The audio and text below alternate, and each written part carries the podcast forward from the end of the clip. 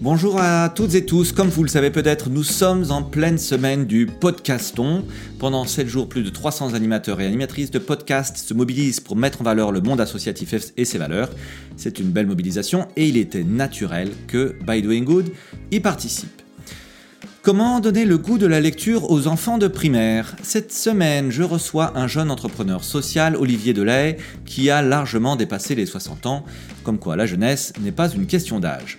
Olivier, après une carrière bien remplie dont il nous parle dans cet épisode, est le fondateur de Silence, on lit.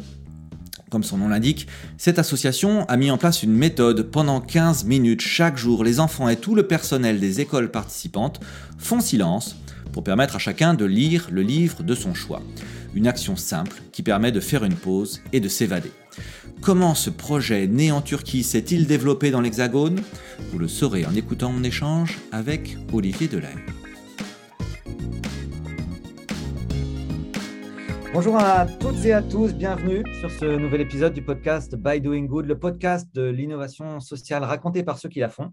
Et cette semaine, j'ai le très grand plaisir d'accueillir Olivier Delahaye. Bonjour Olivier. Bonjour Yvan. Alors Olivier, tu es euh, président de l'association Silence, on lit. Tu vas nous expliquer euh, bah, déjà euh, qui tu es, ton parcours. Euh, je suis ravi de faire ta connaissance, Olivier, on ne se connaît pas encore. Et puis, bien sûr, on prendra un moment pour que tu nous expliques ce que fait cette association. Silence, on lit, voilà, tes défis, tes joies, tes peines, enfin bref, tout ce qui fait la vie d'une association. On est impatient de t'écouter. Voilà, donc tu as la parole, Olivier, si tu as la gentillesse de nous parler un peu de toi. Qui es-tu?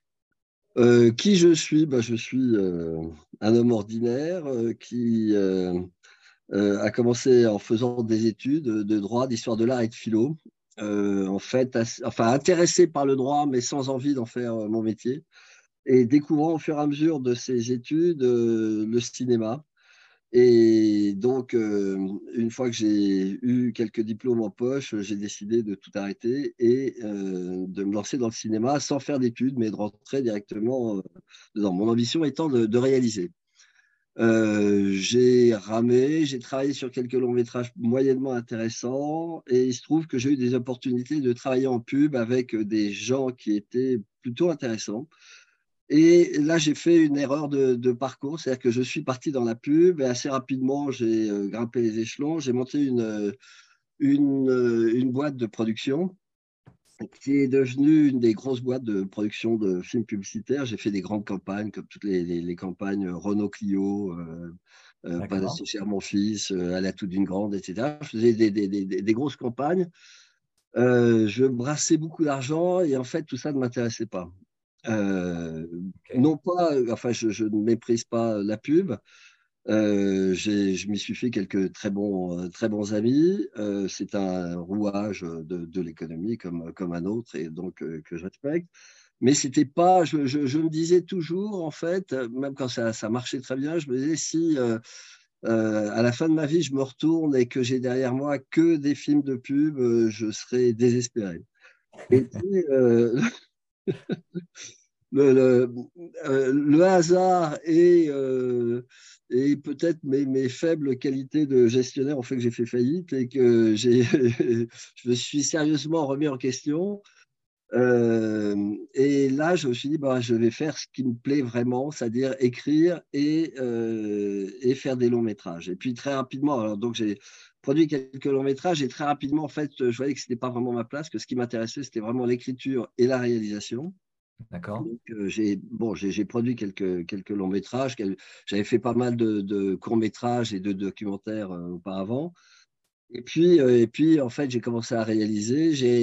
Les premières choses que j'ai réalisées, c'était des films sur des maladies génétiques. alors, au niveau cinématographique, c'était pas forcément très intéressant, quoique, en fait, ça apprenait à être extrêmement direct, à être modeste et à se, à se euh, comment dirais-je, à pas chercher à faire bien tout le contraire de la pub, à pas chercher à faire des effets, mais être à l'écoute parce que c'est des films que je faisais un peu avec euh, sur des sur des médecins et beaucoup avec des patients et des gens qui avaient donc bah, des maladies très très invalidantes et, et en fait c'était passionnant. j'ai énormément appris et puis, puis après, bah, j'ai j'ai continué, j'ai écrit des scénarios, j'ai réalisé un film sur la sagesse africaine il y a, il y a maintenant, c'est en 2013. Et il se trouve que la directrice d'un établissement en Turquie, euh, d'un établissement scolaire en Turquie, qui est un établissement turc, avait entendu parler de ce film, euh, m'a contacté, et puis euh, elle l'a demandé, elle l'a vu. Elle m'a dit bah, Pourquoi vous ne viendriez pas parler chez nous de, de, ce film, de, de, ce que vous avez envie de dire sur l'Afrique? Parce que donc, ce, film était en rapport avec la, sagesse africaine et les, les préjugés qu'on a développés par rapport à l'Afrique. Et, et j'ai donc été là-bas, euh, présenter le film. J'ai rencontré des gamins qui étaient formidables. Euh, alors, c'était une cité scolaire, donc ça allait du CP à la terminale. Il y avait quelque chose comme 1700 élèves, 450 euh, adultes, donc c'était quand même un gros, un gros truc. Et je rencontrais toute la journée des élèves de différents niveaux. Je parlais avec eux parce que la moitié de l'éducation était faite en français la moitié ou une partie, euh, mais c'est un, établissement turc, c'est pas un lycée français. Et, euh, et puis, après le déjeuner, j'attendais donc euh, entre deux, deux rendez-vous dans, des, dans des classes. Donc, le matin, j'avais été quand même assez surpris. J'ai été surpris par deux choses. D'abord, j'arrive, c'était un lundi matin. j'arrive là-bas et c'était le, de, le début des cours. Et en fait, tout le monde était dans la cour euh, de, du collège, enfin du lycée, euh, dehors, euh, droit comme des piquets, et ils devaient écouter l'hymne national. Je me dis, oula, c'est bon, ce qui est une obligation en Turquie, mais, bon. Et après, en fait, on n'était pas du tout dans ce, dans ce registre-là, on était dans un registre extrêmement créatif euh, euh, tous les, gamins, enfin, ou les, enfants, les jeunes posaient des questions, ils étaient très impertinents, très, euh, drôles, très curieux. Et le midi, ils me montrent des films, des petits films qu'ils avaient faits et qui étaient vraiment super, enfin, très inventifs, très en contact avec la société et très, très critiques. Et puis, donc après le déjeuner, je suis dans une salle de cours dans une salle de, de, profs. Euh, j'attends donc le prochain rendez-vous. Et là, il y a une sonnerie. Et puis, je vois la demi-douzaine de professeurs qui étaient là, euh, qui plongent dans leur sac, qui sortent un livre et qui se mettent à lire. Alors, je demande à l'un d'entre eux, je dis, qu'est-ce qui se passe? Il me dit, ah, bah, c'est notre moment de lecture. Comment ça? Ah oui, tous les jours, on lit. Mais quoi, vous? Non, non, tout le monde. Et je peux aller voir? Oui, oui. Et je me balade pendant un quart d'heure. Et là, j'ai vécu vraiment quelque chose d'extraordinaire à, ce grand établissement qui était totalement silencieux. Et tout le monde, mais tout le monde lisait. Je, me baladais, j'allais d'un étage à l'autre, je passe devant le bureau de la directrice, c'était une grande, une grande, un grand mur en, verre. Elle était derrière son bureau en train de lire, elle m'a juste euh, regardé comme ça deux secondes, et puis elle a continué à lire. Euh, tout, le monde, les profs lisaient assis sur leur, euh, sur bureau, des gamins assis par terre, les gens qui faisaient le ménage s'étaient arrêtés et étaient sur des marches d'escalier ou sur des bancs. Enfin bon, c'était absolument extraordinaire. Et j'ai vraiment eu un choc et j'ai senti, je ne peux pas dire que j'ai compris tout ce qui se passait là, mais je savais qu'il y avait quelque chose de très important. Et le soir, après, le, après la projection, je dînais avec la directrice et je lui ai parlé de ça. Elle me dit ah bah tiens, c'est curieux que vous me parlez de ça, vous êtes le premier qui, qui, m'en parle. Bah oui, j'ai mis ça en place en 2001. Donc ça fait 22 euh, euh, ans que, que, ça existe et ça, ça continue toujours. Hein. D'accord. Et, et, donc, dans cet établissement, euh, depuis euh, maintenant 22 ans, tout le monde, élèves, euh, adultes, quelles que soient leurs conditions, leur, lisent tous les jours, en toute liberté, des livres. Et donc, je suis rentré à Paris, enfin en France, j'ai écrit un article là-dessus je l'ai envoyé parce que un de mes éditeurs, qui était Belin, euh, euh, travaillait pas mal avec l'éducation nationale. Donc, euh, mon éditrice m'a donné des, adresses mail de quelques personnes de l'éducation nationale à qui j'ai envoyé mon article qui, n'a soulevé aucun intérêt. et puis, dans, un salon, on me remet un, prix pour, un, roman que j'avais écrit. Euh, et, je termine le petit speech que je devais faire là-dessus, parce que j'étais vraiment... Euh, et euh, là, il y a un écrivain qui vient me voir et qui me dit, mais tu sais, tu devrais en parler à Daniel Salnave. je connaissais pas, enfin, je connaissais Daniel Salnave de nom, mais je ne la connaissais pas personnellement. Il me donne ses, coordonnées, je lui envoie l'article. Et le soir même, elle m'appelle, on passe une heure au téléphone, elle était absolument passionnée par ça. Elle, donc peu de temps après, elle m'a invité. Qui est Olivier Qui est Daniel Sanard, c'est une écrivaine qui est à l'Académie française euh, qui est euh, quelqu'un de, enfin, qui a beaucoup écrit, qui a enseigné aussi et euh, qui a vraiment la transmission du savoir et de l'écriture et de la lecture chevillée au corps. Elle est fille et petite fille d'instituteur. Elle-même a été professeure de, littérature au lycée, puis après en, fac. Et donc, c'est vraiment un sujet qu'elle connaît et, qui, l'intéresse. Et elle nous a invités avec euh, Aïché, la directrice du lycée turc, à la foire du livre de Brive. Et en rentrant de Brive, après, donc on ne se connaissait pas euh, les, trois, enfin, euh, et on a beaucoup échangé là-bas. il y a une amitié qui s'est nouée. Et en, rentrant dans le train, on s'est dit, il faut vraiment qu'on fasse quelque chose. Il y a, un enjeu, et, et ce n'est pas seulement un enjeu de, culture, il y a un enjeu qui est très, très important. Euh, et, donc, on a décidé de créer euh, l'association Silence on lit. Le, le, le, nom, on l'a trouvé dans le train. Enfin, c'est quelqu'un de, du salon de, de, Brive qui nous l'a, qui, qui, a suggéré quelque chose dans ce sens-là. Et puis, euh, voilà, et on est parti là-dessus. bon, Aïché. Et c'était, en quelle année, Olivier? C'était en 2015. 2015. Et pour ma curiosité, tu avais quel âge à cette époque-là? Ça s'est fait? En bah, 2015, j'avais 89 ans. Non, j'avais. en 2015, j'avais 60 euh, ans. Ah ouais, ah, mais c'est bien. j'avais, oui, 59 ans.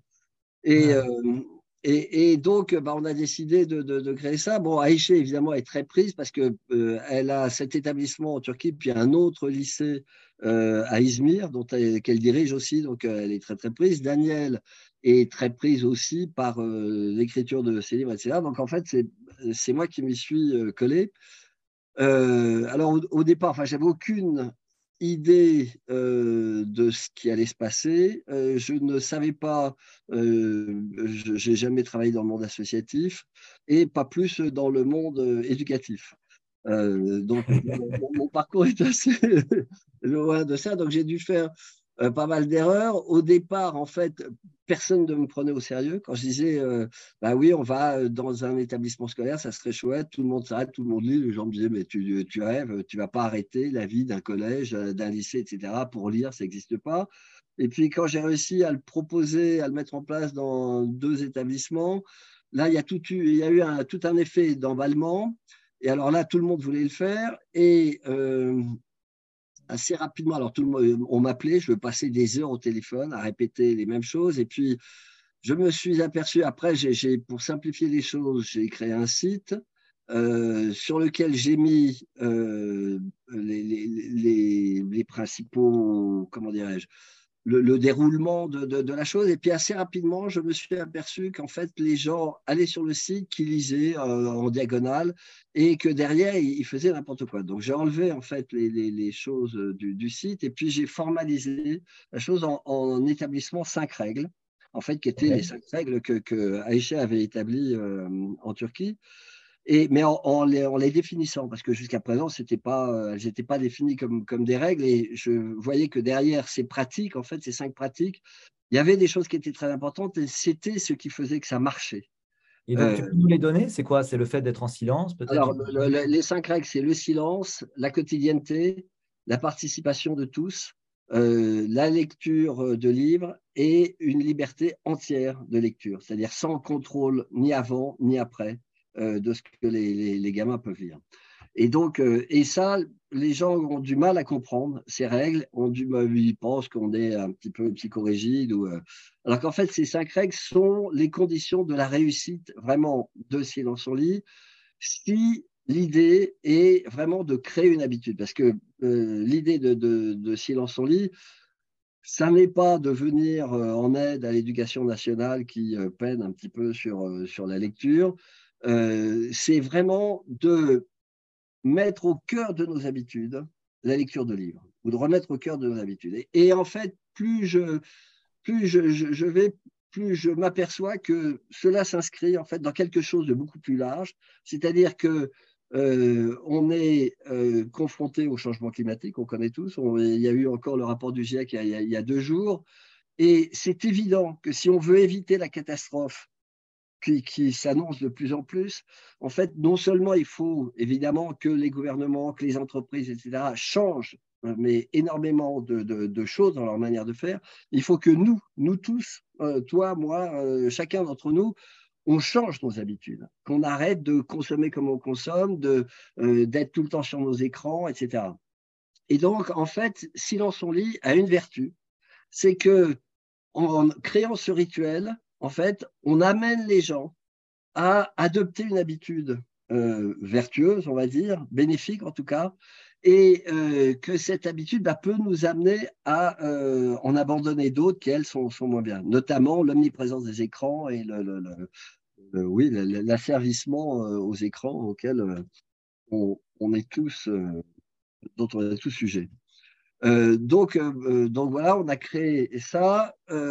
donc rapidement aussi, après avoir euh, créer les règles. J'avais énormément de, demandes. Au départ, je faisais ça gratuitement. Je me déplaçais partout en, France. Enfin, c'était complètement, c'était vraiment n'importe quoi. Euh, tout ça sans, sans fond. C'est-à-dire que bon, je, je, payais moi-même. Et puis. Euh, tu, es, un passionné, Olivier, c'est bien. Il faut des passionnés. Bah, je suis, oui, oui, je suis passionné, je suis tenace, tenace. Et puis assez rapidement, en fait, j'étais débordé. Donc, un jour, une jeune femme m'appelle en me disant, bah voilà, moi je, vais pas mal dans des écoles parce que je travaille pour un éditeur de, livres scolaires et euh, j'ai entendu parler de Silence on lit, je trouve ça passionnant, etc. Est-ce que vous auriez euh, besoin d'aide?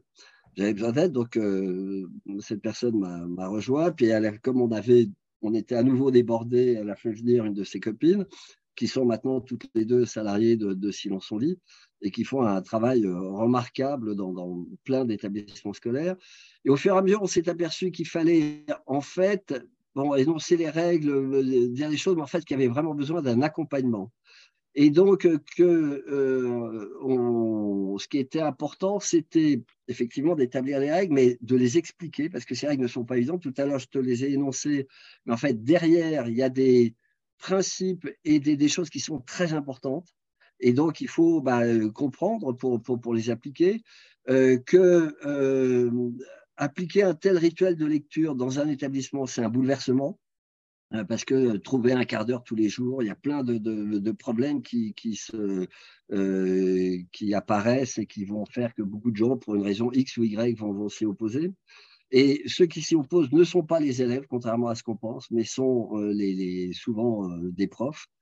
Et euh, qu'en fait, donc, il est, vraiment nécessaire d'accompagner et de former les gens à, euh, bah, euh, ce rituel. Et donc, c'est ce qu'on fait. Et c'est vraiment le, le, le, le, travail de silence en lit. Mais le travail de silence en lit, en fait, donc, comme je te l'ai dit tout à l'heure, il ne s'arrête pas là. Le travail de silence en lit, c'est vraiment de changer quelque chose en profondeur dans la société. Donc, on a commencé un deuxième, une deuxième partie de, notre travail en direction des familles. Euh, donc, on, travaille dans le, scolaire.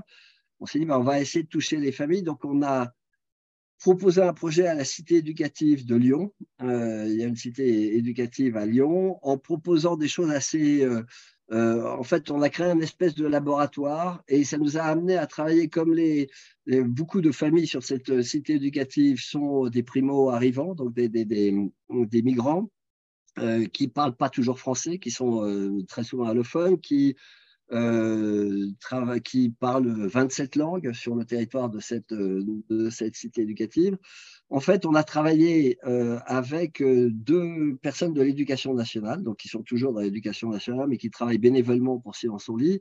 Et notamment, on a développé tout un projet autour du plurilinguisme pour faire participer les familles à cette, euh, cette chose très importante qui est de partager des lectures. Et la lecture, ça commence vraiment quand on est tout petit. Euh, ça commence quand on ne sait pas lire, quand on sait. Euh, et, voilà, c'est très important de mettre des livres dans les, dans les mains des gamins, euh, de, leur, de lire avec eux, de leur raconter des histoires, de commenter des images, de parler, etc. Mais très souvent, les parents se sentent exclus de tout, des parents qui sont, qui sont allophones. Euh, et vont se sentir illégitimes et exclus en fait de, tout ce système. Donc, euh, nous, tout le travail consiste à leur redonner confiance et, à leur faire partager des choses et à dire, contrairement à ce qui a été pendant très longtemps, ce qui n'est plus le cas maintenant, mais pour, promu dans l'éducation nationale, qu'il fallait absolument que tout se passe en français, euh, de leur dire non, non, c'est pas grave, vous pouvez parler dans votre langue, vous pouvez faire lire votre gamin dans votre langue, euh, c'est un acquis culturel, ça va, euh, c'est quelque chose qui est extrêmement bénéfique pour lui, et, ça ne gênera absolument pas l'apprentissage du français. Ce dont je suis tout à fait persuadé, parce que moi-même, j'ai des enfants avec une, une étrangère et euh, nos enfants sont bilingues depuis, depuis, bah, depuis leur naissance. Et en fait, ils sont beaucoup plus que bilingues, ils sont euh, quadrilingues, ou, voire plus. Et, et, voilà, et ça n'est qu'un enrichissement. Donc, donc voilà, c'est tout ce travail que l'on fait. Et la raison pour laquelle donc on, on était très intéressé quand on a eu connaissance de, Big Bloom, de votre travail et de la possibilité d'un hackathon, c'est que ça fait aussi plusieurs années que l'on essaye de trouver en fait quelque chose pour euh, transformer Silence son lit ou adapter Silence son lit au monde du travail et donc de l'entreprise, euh, que qu'on n'y arrive pas, qu'on est en dehors de, ça. Et donc, il y a un vrai défi. Et, et c'est pour ça qu'on est très, très intéressé euh, parce que là aussi, c'est très important. Et si on veut changer des choses par rapport à l'avenir, il va falloir aussi changer des choses par rapport au travail, pas forcément sur euh, la longueur du travail et l'âge de la retraite, etc., mais aussi dans la manière dont on va travailler, dans la manière de la même manière, dans la manière dont on va consommer, dont on va euh, acquérir des biens, être propriétaire, etc. Je pense qu'il va falloir vraiment changer beaucoup d'habitudes. Et la lecture est un moyen d'y arriver. Ok. Merci en tout cas, Olivier, pour euh, toute cette présentation. Alors, il se trouve que mes enfants, qui, quand ils étaient en école primaire, faisaient Silence son lit, ils adoraient ça. C'est vrai que moi, ce qui m'avait frappé, c'est ce que tu décris, c'est le fait que euh, ça concerne tout le monde, y compris, je me rappelle, euh, des dames de cuisine, enfin voilà, de, la cantine, là, qui, qui s'arrêtaient aussi pour, pour lire des livres, chacune dans leur langue et tout. C'était vraiment un moment Vraiment, en plus, très sympa, en fait, en vrai. Donc, euh, vraiment, je trouve que c'est un, magnifique projet. Est-ce que tu peux nous dire un petit peu, donc c'est un projet qui est né en 2015, est-ce que tu peux me dire un peu euh, où vous en êtes aujourd'hui? Si tu peux donner quelques éléments euh, chiffrés, voilà, si tu les as, le nombre d'écoles qui font ça, le nombre d'enfants que ça concerne. alors, on a été contacté par des centaines d'établissements. il y en a eu alors, au début, comme on n'avait pas en fait la conscience de l'importance de l'accompagnement euh, il y en a beaucoup, c'était juste des échanges, etc. Je donnais quelques tuyaux, puis après, aussi bien euh, Hélène et Anne, les deux jeunes femmes qui travaillent avec moi, donnaient aussi quelques tuyaux. Euh, depuis qu'on a mis en place la méthodologie, on a beaucoup moins d'établissements. Pourquoi? Parce que l'accompagnement d'un établissement, ça va prendre entre six mois et un an, si on veut le faire bien. bien, c'est-à-dire que ce soit efficace et pérenne. Euh, ça peut paraître long, hein, comme ça, Olivier, quand tu me dis un an. Euh, bah, oui, c'est long parce que. C'est la conduite du changement, quoi. Voilà, exactement. Parce qu'il y a, il y a dans, alors il y a des établissements qui peuvent le, mettre en place de manière plus, plus rapide. Il y a beaucoup d'établissements qui vont dire, bah oui, allez hop, on va le faire, on va le faire une fois par semaine, etc. Et c'est pas vrai, on ne crée pas une habitude en lisant une fois par semaine. Euh, on ne crée pas une habitude en disant, bah oui, vous pouvez lire n'importe quoi, parce que quand je te disais qu'une des règles, c'était la lecture de livres, il s'agit de, lire des livres et pas de lire des magazines. Et si on dit ne pas lire des magazines, c'est pas parce qu'on a quoi que ce soit contre la presse, c'est que la lecture de livres, c'est quelque chose de bien spécifique qui emmène le cerveau, même quand on ne lit pas, euh, dans des mondes différents et qui crée cette, euh, euh, cette habitude en fait de continuité alors qu'on est dans un monde qui est continuellement euh, discontinu, justement, on passe d'un sujet à un autre, etc. Donc voilà, toutes ces choses sont, importantes. Donc en fait, euh, l'accompagnement, il est, euh, alors il peut durer quelquefois, rarement, mais ça peut être 5-6 mois, 3-4 mois, ou 3-4 mois, c'est vraiment très rare. bon, voilà, c'est plutôt autour de 6, 8, 10 mois, quelque chose comme ça. Et alors, on a euh, donc, euh, il y a énormément d'établissements qui ont travaillé euh, sur une base comme ça, un petit peu informelle avec nous. depuis, donc, depuis, en fait, le, grand, on a été extrêmement bien servi par le, par le premier confinement. Parce que là, tout d'un coup, on venait de signer avec des départements et puis avec la ville de Genève on, travaille là-bas et donc on ne pouvait plus aller là-bas, etc. Et en fait, on a commencé, c'est là où on a travaillé avec une. on a fait un travail avec Humanity qui nous a fait du, bénévolat de, compétences, mmh. du, du mécénat de compétences. Et on a vraiment créé avec eux une méthodologie pour pouvoir travailler absolument partout dans le monde. Donc aujourd'hui, en fait, sur le papier, on pourrait travailler euh, partout dans le monde. On peut travailler en tout cas avec des établissements, des lycées français, etc., où qu'ils soient. Euh, le seul obstacle, donc, c'est la langue. Mais si demain, on a euh, parmi nous des gens qui sont totalement euh, anglophones ou euh, bah, on pourra travailler vraiment ailleurs et voilà c'est l'important en fait c'est la méthodologie l'accompagnement bien comprendre les, règles et puis et puis bah, accompagner les, gens on fait un accompagnement personnalisé Aujourd'hui, on dit il y a à peu près tous les jours 500 000 personnes qui lisent avec Silence on lit. Euh, voilà, c'est bon. Après, il y a, plus que ça, puisque l'éducation nationale euh, a copié le, système en appelant ça euh, le quart d'heure de lecture, ou bien chute ton lit, ou bon, je ne sais pas quoi, mais qui sont basés, c'est vraiment un copier-coller de nos, de nos règles.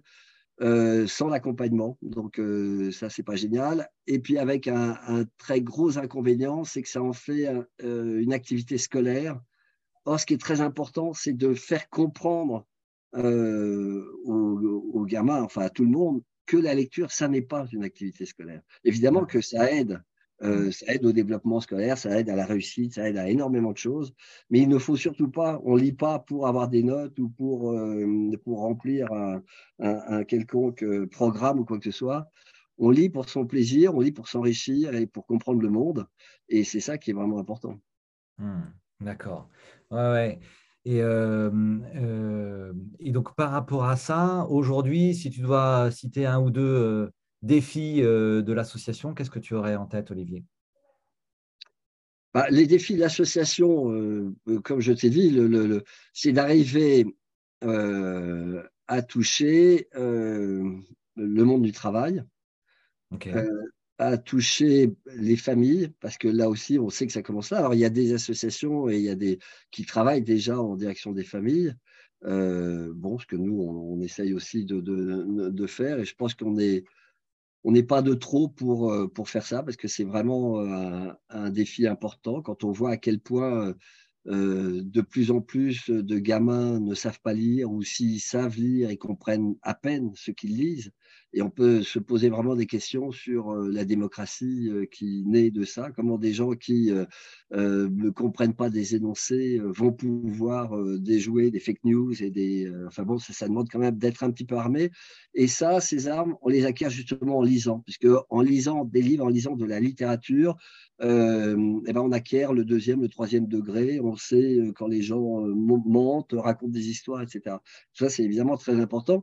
Et donc, ça a des, des, euh, des implications euh, sociales qui sont vraiment importantes. Ouais. Et eh bien, en tout cas, c'est un, un, super projet, euh, très clair et effectivement, son impact social, c'est ce que tu viens de dire, Olivier, mais est, d'une grande profondeur en fait, parce que l'école crée les citoyens de demain. Hein. C'est même sa mission hein, en fait, hein, quand on regarde sur le site de, Internet du ministère de l'Éducation, c'est de, créer les citoyens de demain. Hein. Mmh euh, et, ça passe par, euh, par comprendre euh, le monde et comprendre aussi ce qui est vrai de ce qui est faux, par aussi avoir des temps de, recul par rapport au quotidien. Et il est évident que Silence on lit permet de faire ça. En tout cas, nous, on est ravis de faire ce hackathon avec vous. Ça va être un moment, j'en suis sûr, formidable à la fois euh, joyeux euh, et, apprenant et énergisant comme, euh, comme on essaye d'en faire à chaque fois. Alors, l'heure tourne, on arrive, Olivier, déjà au, terme de notre échange. Alors, comme tu le sais, on y a une question rituelle chez Big Bloom, c'est que nous, on, croit profondément à la force de la rencontre. on pense que toutes les rencontres sont fertiles, qu'elles font naître des choses. Est-ce que tu pourrais, est-ce que tu pourrais, s'il te plaît, nous raconter, toi, une rencontre qui a changé ta vie? Oui. Euh, alors, en fait, il y en a deux. Il y en a une sur laquelle je vais passer rapidement parce que c'est une rencontre littéraire, mais c'est important. C'est la lecture à 18 ans d'Henri Miller. euh, qui a accompagné toute ma vie, que j'ai rencontré, j'avais 18 ans, et sur un quai de gare, j'ai acheté un petit livre parce que je venais d'accompagner mon frère qui prenait un train euh, en, Dordogne, et euh, je suis tombé sur un bouquin qui s'appelait Lire, peindre, c'est aimer à nouveau. Et j'avais jamais lu quelque chose comme ça, j'ai trouvé ça extraordinaire, et, Miller, après, m'a poursuivi toute ma vie. Mais j'ai fait une véritable rencontre il y a quelques années et qui a été euh, le, Alors, je pense que c'est la plus belle rencontre de ma vie et euh, qui m'a inspiré le film dont je te parlais tout à l'heure, euh, le film pour lequel j'ai été en fait en Turquie, dans l'établissement de d'Aïché.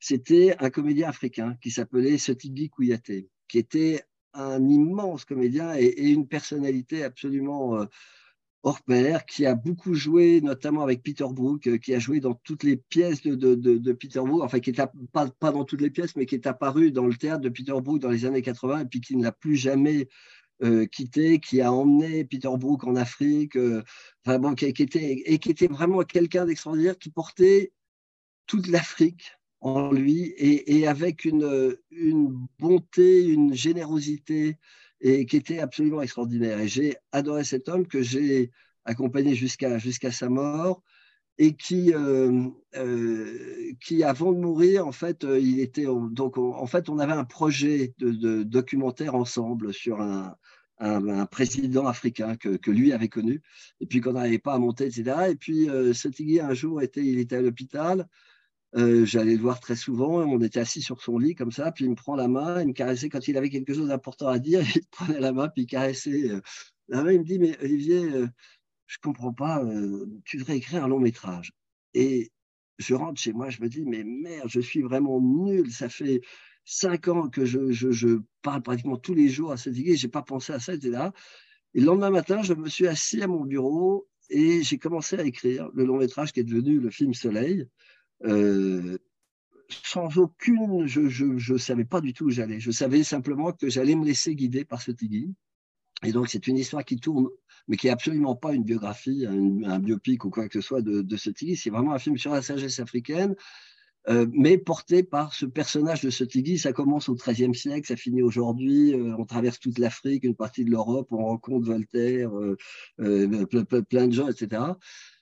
Et c'était absolument merveilleux. Et alors, je pensais, il y a quelques jours, à, ce Tigui est mort, il avait un problème au poumon, enfin, il avait pratiquement plus de poumons. Et euh, j'étais chez lui un, jour où il allait vraiment pas bien, et puis euh, il est tombé pratiquement dans, le coma, il fallait l'emmener à l'hôpital. On, était, on est parti euh, à l'hôpital à Georges Pompidou, là, on l'a mis dans une chambre, et puis, bon, c'était évident qu'il n'en avait plus que pour quelques jours. Et dans ces chambres dans lesquelles on, acceptait généralement que euh, deux, trois personnes de la famille, euh, il y avait une vingtaine de personnes. il y avait des musiciens euh, africains qui étaient là et qui chantaient, qui dansaient. Il y avait un médecin qui l'avait suivi avant dans un autre, dans une maison de santé où il était, en dehors de Paris, qui était venu et qui lui massait les pieds parce qu'il savait que pour ce Tigui c'était très important et qu'il voulait qu'il parte comme ça avec ce pays. Et il y avait vraiment quelque chose d'extraordinaire. Il y avait un rapport, si vous voulez, à la mort qui était complètement différent de celui que, que l'on vit. Et en sous-titre du film donc, que j'ai fait, que j'ai réalisé, enfin que j'ai écrit donc, euh, à la suite de cet épisode dont je parlais tout à l'heure et que j'ai co-réalisé avec euh, le fils aîné de ce Tigui, Danny euh, on avait mis en sous-titre « Et si l'Afrique avait quelque chose à nous dire ?» Et vraiment, je pense que l'Afrique a quelque chose à nous dire. et ce Tigui, en tout cas, le disait merveilleusement. Voilà, donc c'était vraiment une rencontre qui a changé ma vie. Et merci beaucoup et bravo pour euh, cette histoire extraordinaire et ta façon de la raconter qui est extraordinaire. On va bien sûr dédier cet épisode voilà, à la mémoire de Sotegui. Merci beaucoup euh, en tout cas pour ton échange, euh, Olivier. Et puis à très bientôt. Merci à toi, Yvan, et, merci vraiment à Big Bloom. et merci pour ce travail que, que tu fais pour aider des associations comme la nôtre. Merci. Avec plaisir. Merci à toi. à bientôt.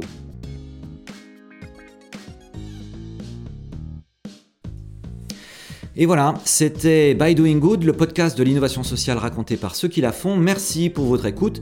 J'espère que cet échange vous aura inspiré et donné envie, vous aussi, de vous engager pour l'innovation sociale. Si c'est le cas, n'hésitez pas à vous abonner et à mettre 5 étoiles sur Spotify ou Apple Podcast. Rendez-vous sur www.bigbloom.org pour découvrir tous nos prochains hackathons solidaires à venir. Voilà, je vous dis à la semaine prochaine.